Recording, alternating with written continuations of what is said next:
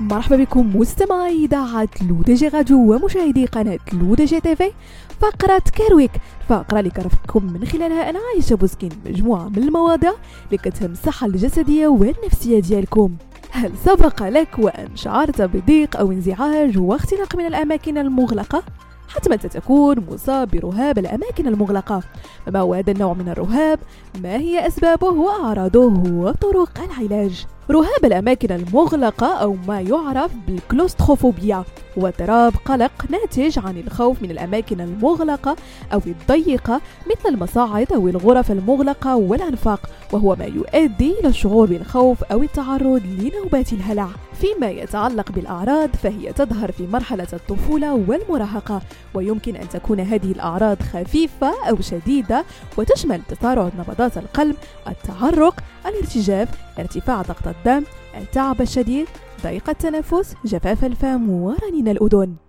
عن أسباب هذا الرهاب فيرجع لوجود خلل في اللوزة وهي المسؤولة عن التحكم في الخوف والغضب في الدماغ. كما أن الخلل الجيني من شأنه أن يتسبب في حالات الرهاب كما يمكن أن يكون التعرض لحدث مخيف أو صادم أن يتسبب في المعاناة من رهاب الأماكن المغلقة مثل الاحتجاز في غرفة مغلقة أو مكان ضيق أو مصعد لفترة من الزمن أو التعرض لاضطراب على متن الطائرة إضافة إلى الشعور بالخوف نتيجة رد فعل أحد الوالدين من الأماكن المغلقة. وكأسلوب للعلاج يأتي العلاج السلوكي المعرفي في المرتبة الأولى. يعمل العلاج السلوكي المعرفي على التعامل مع الخوف وذلك بإعادة تدريب الشخص على كيفية التقليل من الخوف عن طريق تغيير طريقة التفكير والشعور حيث ينقسم هذا النمط من العلاج إلى علاج سلوكي معرفي CBT